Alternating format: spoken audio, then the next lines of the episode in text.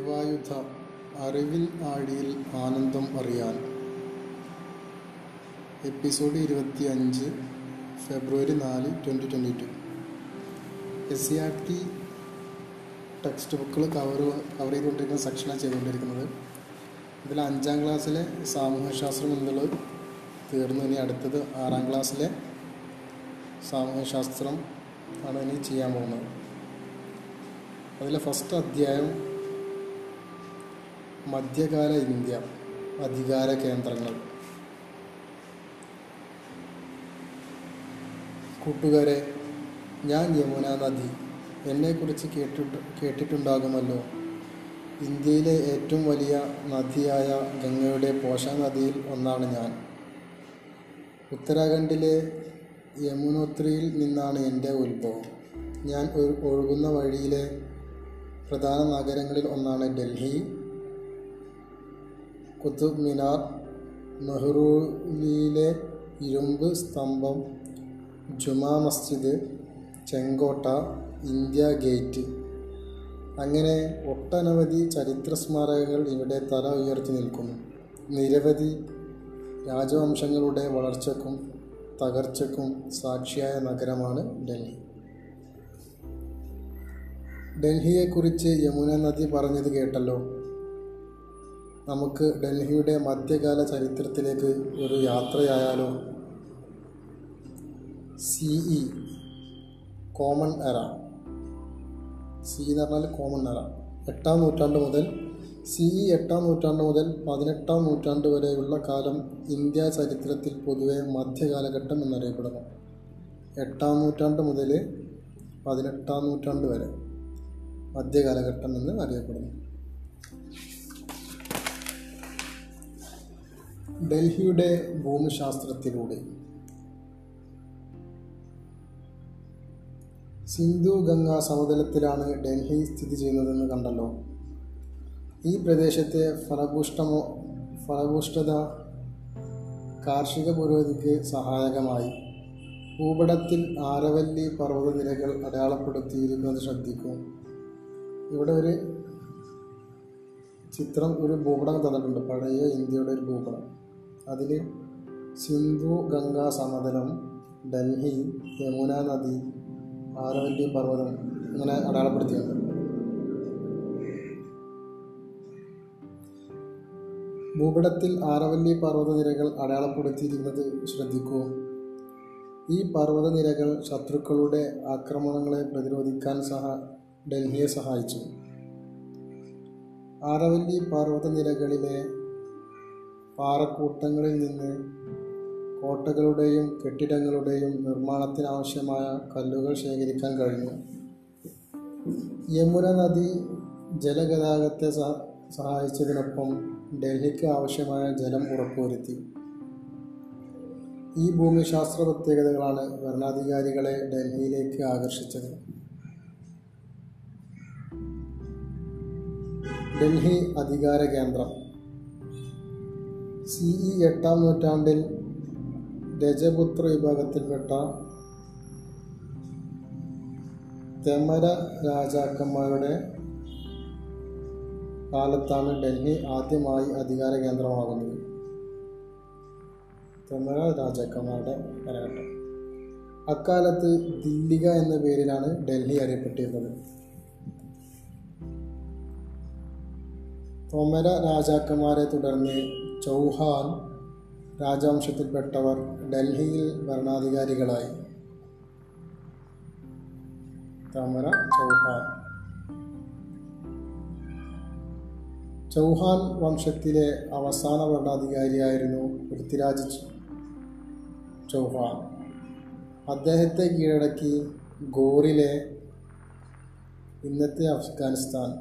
അപ്പോൾ ഗോറ് പറഞ്ഞാൽ ഇന്നത്തെ അഫ്ഗാനിസ്ഥാനാണ് കേട്ടോ ഗോറിലെ മുഹമ്മദ് ഡൽഹിയിൽ ആധിപത്യം ഉറപ്പിച്ചു. അദ്ദേഹത്തിന്റെ സേനാനായകനായിരുന്നു കുത്തുബുദ്ദീൻ ഐബക്ക് ഗോറിലെ മുഹമ്മദിന്റെ മരണശേഷം സി ഇ കോമൺ എറ ആയിരത്തി ഇരുന്നൂറ്റി ആറിൽ കുത്തുബുദ്ദീൻ ഐബക്ക് ഡൽഹി കേന്ദ്രമാക്കി ഭരണം ആരംഭിച്ചു.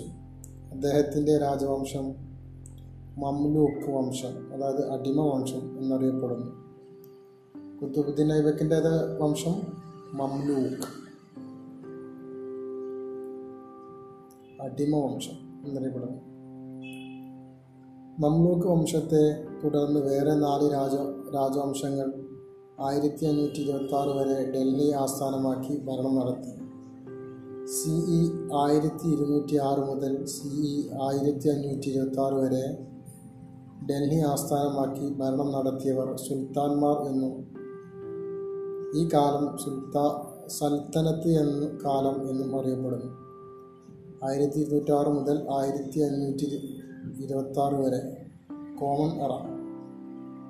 ഡൽഹി ആസ്ഥാനമാക്കി ഭരണം നടത്തിയവരെ സുൽത്താൻമാർ എന്നും ഈ കാലഘട്ടത്തെ സൽത്തനത്ത് എന്നും അറിയപ്പെടുന്നു.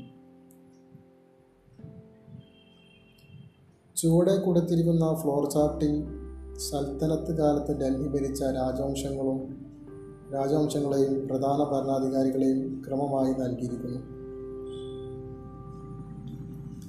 മംലൂക്ക് വംശം അടിമ വംശം അതിലെ പ്രധാന ഭരണാധികാരികൾ കുത്തുബുദ്ദീൻ ഹൈബക്ക് ഇൽത്തുമിഷ് ബൽബൻ. അടുത്തത് ഖൽജി വംശം അലാവുദ്ദീൻ ഖൽജി അടുത്തത് തുഗ്ലക് വംശം മുഹമ്മദ് ബിൻ തുഗ്ലക് ഫിറോസ് ഷാ തുഗ്ലക്. അടുത്തത് സയ്യിദ് വംശം.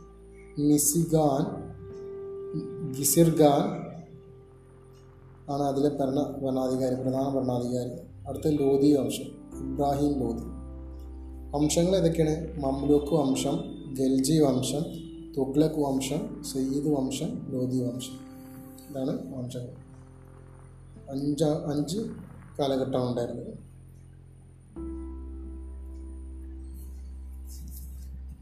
രജപുത്രൻ മധ്യേന്ത്യയിലെയും വടക്കു പടിഞ്ഞാറ് ഇന്ത്യയിലെയും ക്ഷത്രിയ വിഭാഗത്തിൽപ്പെട്ടവരായിരുന്നു രജപുത്രർ ഇവരിൽ പ്രധാനികളായിരുന്നു തെമരന്മാരും ചൗഹന്മാരും.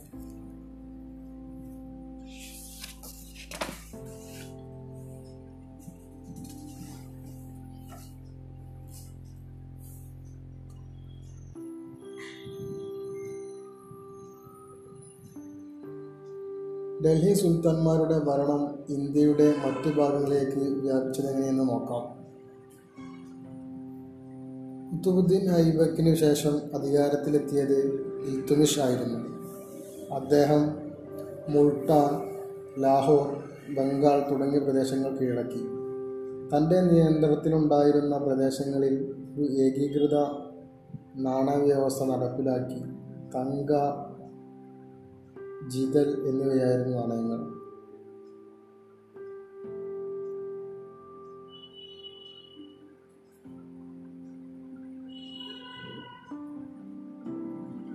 ഇൽത്തുമിന് ശേഷം അധികാരത്തിലെത്തിയ പ്രധാന ഭരണാധികാരി ബൽബൻ ആയിരുന്നു.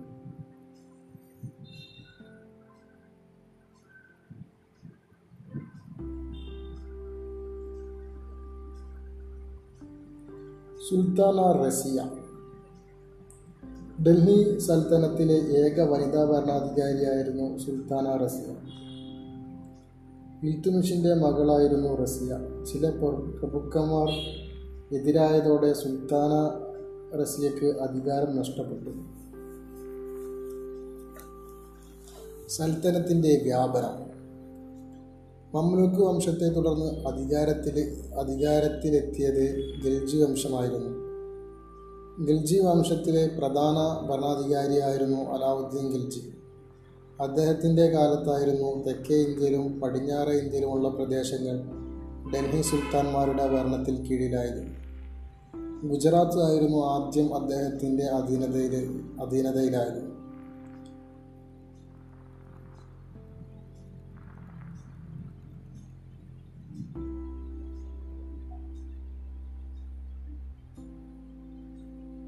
നീണ്ട സമുദ്രതീരം ഗുജറാത്തിന്റെ പ്രത്യേകതയാണെന്ന് കാണാം.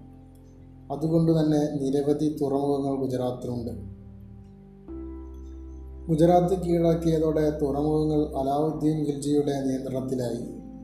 ഇറാഖിൽ നിന്ന് ഈ തുറമുഖങ്ങൾ വഴി മികച്ച ഇനം കുതിരകളെ ഇറക്കുമതി ചെയ്യാൻ കഴിഞ്ഞു.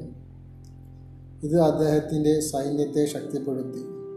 ഈ സൈന്യത്തിന്റെ സഹായത്തോടെ തെക്കേ ഇന്ത്യയിലും പടിഞ്ഞാറ് ഇന്ത്യയിലുമുള്ള പ്രദേശങ്ങൾ അലാവുദ്ദീൻ ഖിൽജി തന്റെ നിയന്ത്രണത്തിലാക്കി. സൽത്തനത്തിന്റെ വ്യാപനം ഇങ്ങനെ പറഞ്ഞ ആദ്യം ഗുജറാത്ത് കീഴടക്കി. പിന്നെ ഗുജറാത്ത് വഴി മറ്റുള്ള മറ്റുള്ള സ്ഥലങ്ങളും കീഴടക്കി.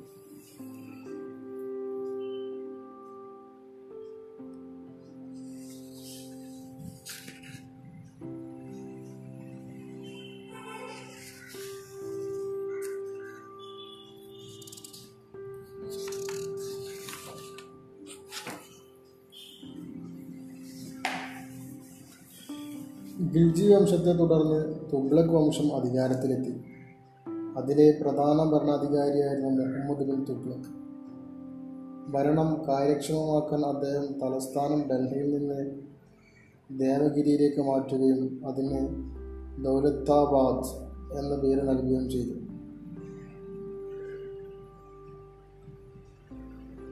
വിപുലീകരിക്കപ്പെട്ട രാജ്യത്തിന്റെ ഏകദേശം മധ്യഭാഗത്തായിരുന്നു ദൗലത്താബാദ് തലസ്ഥാനം ദൗലത്താബാ ദൗലത്താബാദിലേക്ക് മാറ്റുക വഴി എല്ലാ പ്രദേശങ്ങളെയും നിയന്ത്രിക്കാൻ കഴിയുമെന്ന് അദ്ദേഹം കരുതി.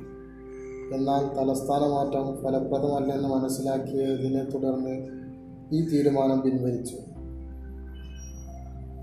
തുഗ്ലക് വംശത്തിനു ശേഷം അധികാരത്തിലെത്തിയത് സയ്യിദ് വംശത്തിലെയും ലോധി വംശത്തിലെയും ഭരണാധികാരികൾ ദുർബലമായിരുന്നു. തുഗ്ലക് വംശത്തിനു ശേഷം സൽത്തനത്ത് ഭരണം ക്ഷയിക്കാൻ തുടങ്ങി. അപ്പോൾ സൽത്തനത്ത് ഭരണം ഏതൊക്കെയായിരുന്നു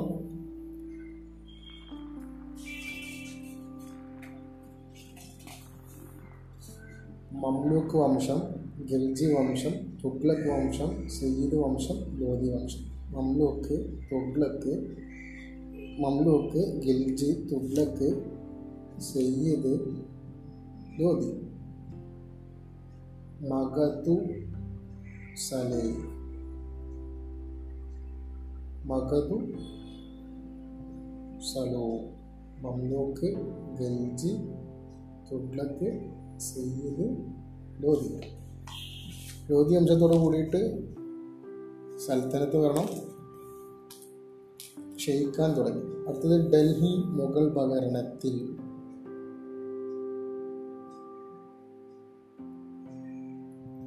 ആയിരത്തി അഞ്ഞൂറ്റി ഇരുപത്തി ആറ് ഏപ്രിൽ ഇരുപത്തി ആറ് ഡൽഹിക്കടുത്തുള്ള പാനിപ്പത്തിൽ കാബൂളിലെ അഫ്ഗാൻ കാബൂൾ പറഞ്ഞാൽ അഫ്ഗാനിസ്ഥാൻ.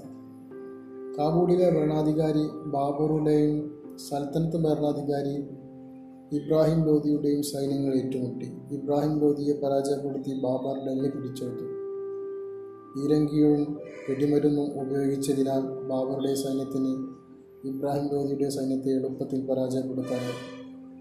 സൽത്തനത്ത് ഭരണം അവസാനിപ്പിച്ച് ഡൽഹി കേന്ദ്രമായി ബാബർ തുടക്കം കുറിച്ച ഭരണം മുഗൾ ഭരണം എന്നറിയപ്പെടുന്നു. മുഗൾ ഭരണം എന്നാണ് ആയിരത്തി അഞ്ഞൂറ്റി ഇരുപത്തി ആറ് ഏപ്രിൽ ഇരുപത്തി ആറിൽ ആരംഭിച്ച പാനിപ്പത്ത് യുദ്ധം. അതിൽ ബാബറും ഇബ്രാഹിം ലോധിയാണ് ഉണ്ടായത്. അതിൽ ബാബർ വിജയിച്ചിട്ട് ഡൽഹി ഡൽഹി കേന്ദ്രമാക്കി ബാബർ ഭരിക്കാൻ തുടങ്ങി. അന്ന് മുതലാണ് ഡൽഹി ഭരണം തുടങ്ങിയത്.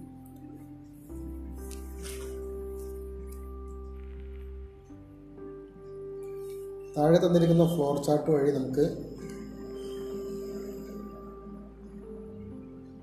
മുഗൾ ഭരണത്തെ പരിചയപ്പെടാം. ബാബർ ആയിരത്തി അഞ്ഞൂറ്റി ഇരുപത്തി ആറ് മുതൽ ആയിരത്തി അഞ്ഞൂറ്റി മുപ്പത് വരെ. അത് കഴിഞ്ഞ് ഹുമയൂൺ ആയിരത്തി അഞ്ഞൂറ്റി മുപ്പത് മുതൽ ആയിരത്തി അഞ്ഞൂറ്റി നാൽപ്പത് വരെ. ശേഷം ആയിരത്തി അഞ്ഞൂറ്റി അമ്പത്തി അഞ്ച് മുതൽ ആയിരത്തി അഞ്ഞൂറ്റി അമ്പത്തി ആറ് വരെ. പിന്നെ അക്ബർ. അക്ബർ ആയിരത്തി അഞ്ഞൂറ്റി അമ്പത്തി ആറ് മുതൽ ആയിരത്തി അറുന്നൂറ്റഞ്ച് വരെ. അക്ബർ കഴിഞ്ഞാൽ ജഹാംഗീർ. ആയിരത്തി അറുന്നൂറ്റഞ്ച് മുതൽ ആയിരത്തി അറുന്നൂറ്റി അൻപത്തി ഏഴ് വരെ. അടുത്ത് ഷാജഹാൻ. ആയിരത്തി അറുന്നൂറ്റി ഇരുപത്തി ഏഴ് മുതൽ ആയിരത്തി അറുന്നൂറ്റി അമ്പത്തെട്ട് വരെ താജ്മഹലൊക്കെ ഈ പണിത്. ഔറംഗ ഔറംഗസീബ്. ആയിരത്തി അറുന്നൂറ്റി അൻപത്തെട്ട് മുതൽ ആയിരത്തി എഴുന്നൂറ്റി എഴുപത് ആരൊക്കെയാണ്? ബാബർ ഹുമയൂൺ അക്ബർ ജഹാംഗീർ ഷാജഹാൻ ഔറംഗസീബ്. ആറാണ്.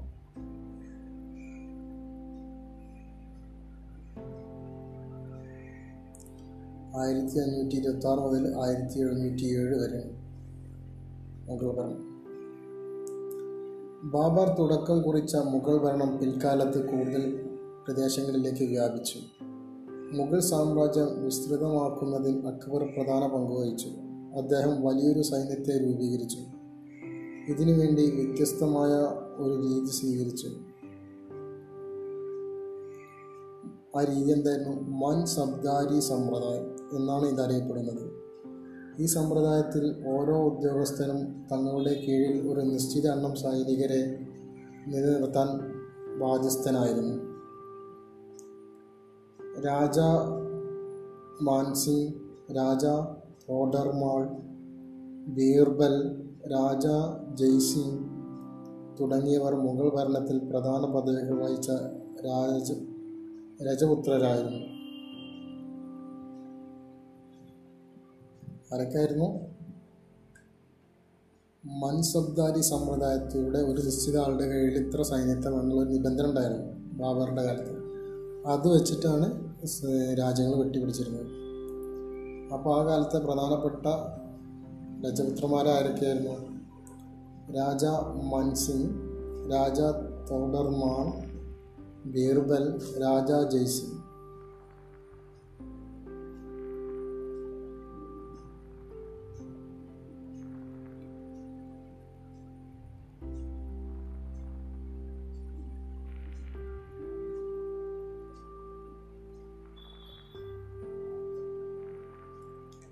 Sher Shah Suri C E common era.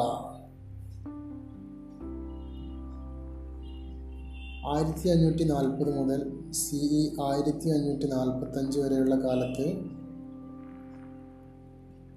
Delhi കേന്ദ്രമായി ഭരിച്ചത് സൂർ വംശത്തിലെ ഷേർഷാ സൂരിയായിരുന്നു മുഗൾ ഭരണാധികാരി ഹുമയൂണിനെ പരാജയപ്പെടുത്തി പരാജയപ്പെടുത്തിയാണ് അദ്ദേഹം അധികാരത്തിലെത്തിയത്. ഷേർഷയുടെ പിൻഗാമികൾ ദുർബലരായിരുന്നു.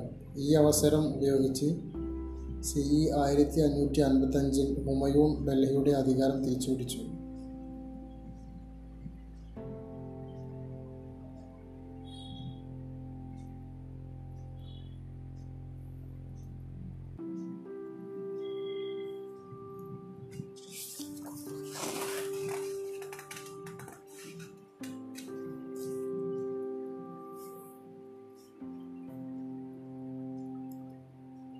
അക്ബർ നാമയും ഐൻ ഇ അക്ബ അക്ബാരിയും. അക്ബറുടെ കൊട്ടാരത്തിൽ ജീവിച്ചിരുന്ന അബുൽ ഫസൽ എഴുതിയ ചരിത്രകൃതിയാണ് അക്ബർ നാമ. ഈ പുസ്തകത്തിന് മൂന്ന് ഭാഗങ്ങളുണ്ട്. ആദ്യ ഭാഗം അക്ബറുടെ മുൻഗാമിയ മുൻഗാമികളെയും രണ്ടാം ഭാഗം അക്ബറുടെ കാലഘട്ടത്തെയും മൂന്നാം ഭാഗം അക്ബറുടെ ഭരണാധി ഭരണ സംവിധാനത്തെയും പ്രതിപാദിക്കുന്നു. മൂന്നാമത്തെ ഭാഗം ഐ ഇ അക്ബാരി എന്നും അറിയപ്പെടുന്നു. അക്ബാരി നാമാറിന് എന്താണ്? അക്ബറുടെ കൊട്ടാരത്തിൽ ജീവിച്ചിരുന്ന അബുൾ ഫസൽ എഴുതിയ ചരിത്രകൃതിയാണ് അക്ബർ നാമം മുഗൾ സാമ്രാജ്യം ഏറ്റവും വിസ്തൃതി പ്രാപിച്ചത് ഔറം ഔറംഗസീബിന്റെ കാലത്തായിരുന്നു.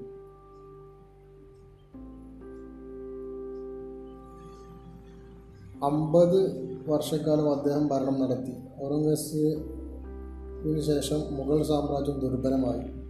എങ്കിലും ആയിരത്തി എണ്ണൂറ്റി അമ്പത്തിയേഴ് വരെ ആ രാജവംശം നിലനിന്നു.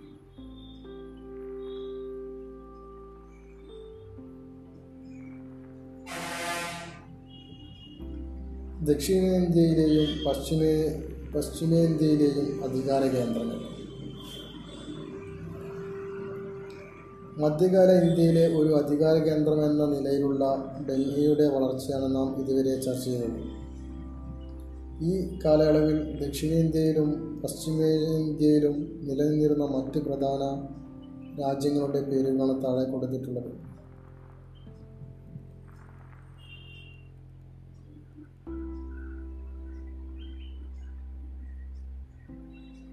രാജ്യം ചോളരാജ്യം വിജയനഗരം ബഹുമിനി മറാത്ത.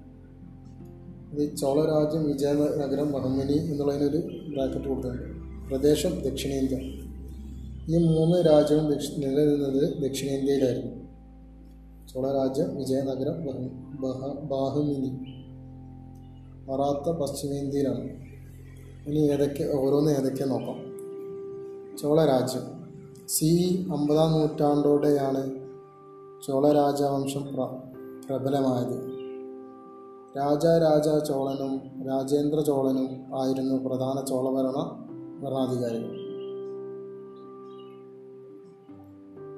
രാജാരാജ ചോളനും രാജേന്ദ്ര ചോളനും പ്രധാന ചോള രാജകുമാരായിരുന്നു ശക്തമായ നാവികസേന ചോളന്മാർക്കുണ്ടായിരുന്നു. ഇവരുടെ സ്വാധീനം മലേഷ്യ ഇന്തോനേഷ്യ ദ്വീപുകൾ എന്നിവയിൽ എന്നിവയിലേക്ക് വ്യാപിച്ചു.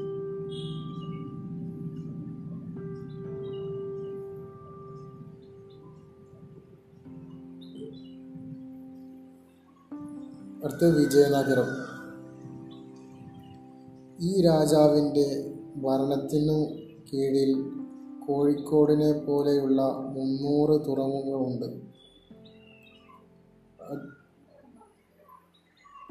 അദ്ദേഹത്തിന്റെ ഭരണത്തിന് കീഴിലുള്ള പ്രദേശങ്ങളിൽ യാത്ര ചെയ്യണമെങ്കിൽ കുറഞ്ഞത് മൂന്ന് മാസത്തെ സമയമെങ്കിലും വേണം. രാജ്യത്തിന്റെ ഭൂരിഭാഗം പ്രദേശങ്ങളും ഫലഭൂയിഷ്ടവും പതിവായി കൃഷി ഇറക്കുന്നതുമാണ് സൈന്യത്തിന്റെ അംഗബലം പതിനൊന്ന് ലക്ഷം വരും. അബ്ദുൽ റസാഖിന്റെ ഒരു യാത്ര വരുന്ന വിജയനഗര രാജ്യത്തെക്കുറിച്ച് പേർഷ്യൻ സഞ്ചാരിയായിരുന്ന അബ്ദുൽ റസാഖിന്റെ വിവരണത്തിലെ ഒരു ഭാഗമാണ് മുകളിൽ കൊടുത്തിട്ടുള്ളത്.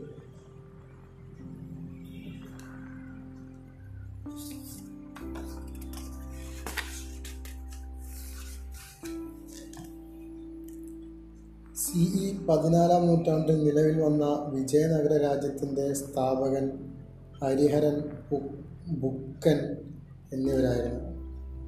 കൃഷ്ണദേവരായർ ആയിരുന്നു വിജയനഗര രാജ്യത്തിലെ പ്രധാന ഭരണാധികാരി. വിജയനഗരത്തിന്റെ വിജയനഗരത്തിന്റെ സ്ഥാപകരാരൊക്കെയാണ് ഹരിഹരനും ബുക്കനും. കൃഷ്ണദേവ ദേവരായ ആയിരുന്നു പ്രധാന ഭരണാധികാരി. അടുത്തത് ബാഹ്മിനി രാജ്യം അലാവുദ്ദീൻ ഹസൻ ബാമൻ ഷാ ആയിരുന്നു ബാമിനി രാജ്യത്തിന്റെ സ്ഥാപകൻ. കൃഷ്ണ തുംഗഭദ്ര എന്നീ നദികൾക്കിടയിൽ കിടക്കുന്ന റെയ്ച്ചൂർ പ്രദേശം ഫലഭൂഷ്ടമായിരുന്നു. ദക്ഷിണേന്ത്യയിലെ നെല്ലറ എന്നാണ് ഇതറിയപ്പെടുന്നത്. ഈ പ്രദേശത്ത് ആധിപത്യം നേടാൻ വിജയനഗര ഭരണാധികാരികളും ബാമിനി രാജാക്കുമാർ നിരന്തരം യുദ്ധങ്ങൾ നടത്തിയിരുന്നു. ഏതാണ്? കലവറ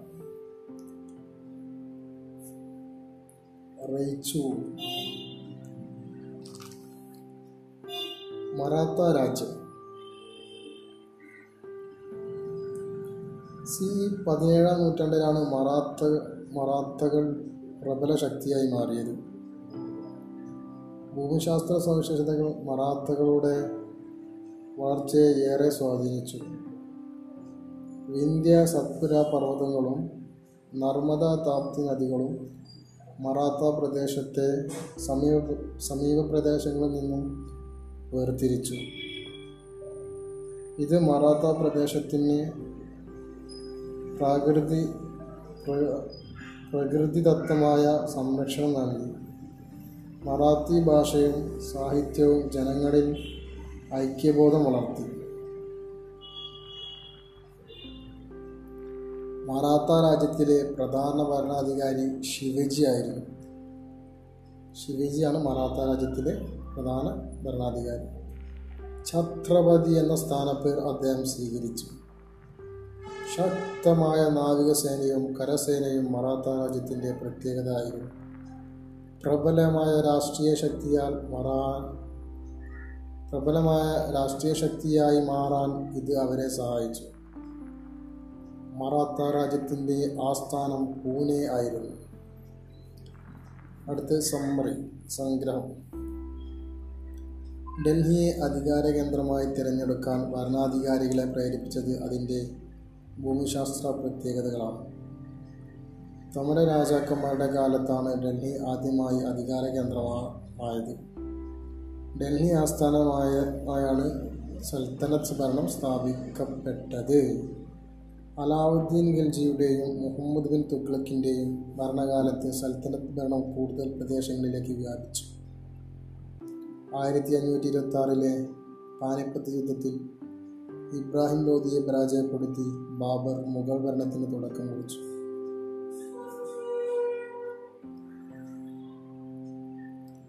മുഗൾ സാമ്രാജ്യം വിസ്തൃതമാക്കുന്നതിൽ അക്ബറും ഔറംഗസീബും പ്രധാന പങ്കുവഹിച്ചു. മധ്യകാലഘട്ടത്തിൽ പശ്ചിമേന്ത്യയിലും ദക്ഷിണേന്ത്യയിലും വ്യത്യസ്ത അധികാര കേന്ദ്രങ്ങൾ നിലനിന്നിരുന്നു.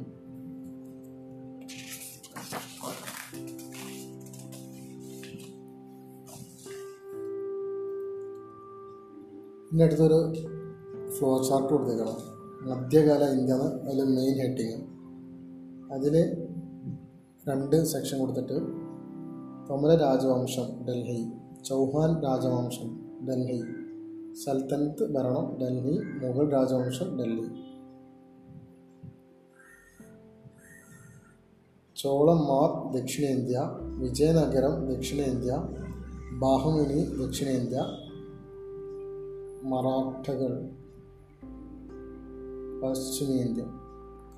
ഇത് രണ്ട് സെക്ഷൻ ഒന്ന് ഡൽഹി ആസ്ഥാനമായി ഭരിച്ചിരുന്ന ആളുകളും മറ്റേത് ദക്ഷിണേന്ത്യ ആസ്ഥാനമായി ഭരിച്ച ആളുകളാണ് രണ്ട് സെക്ഷൻ അങ്ങനെ വന്നത്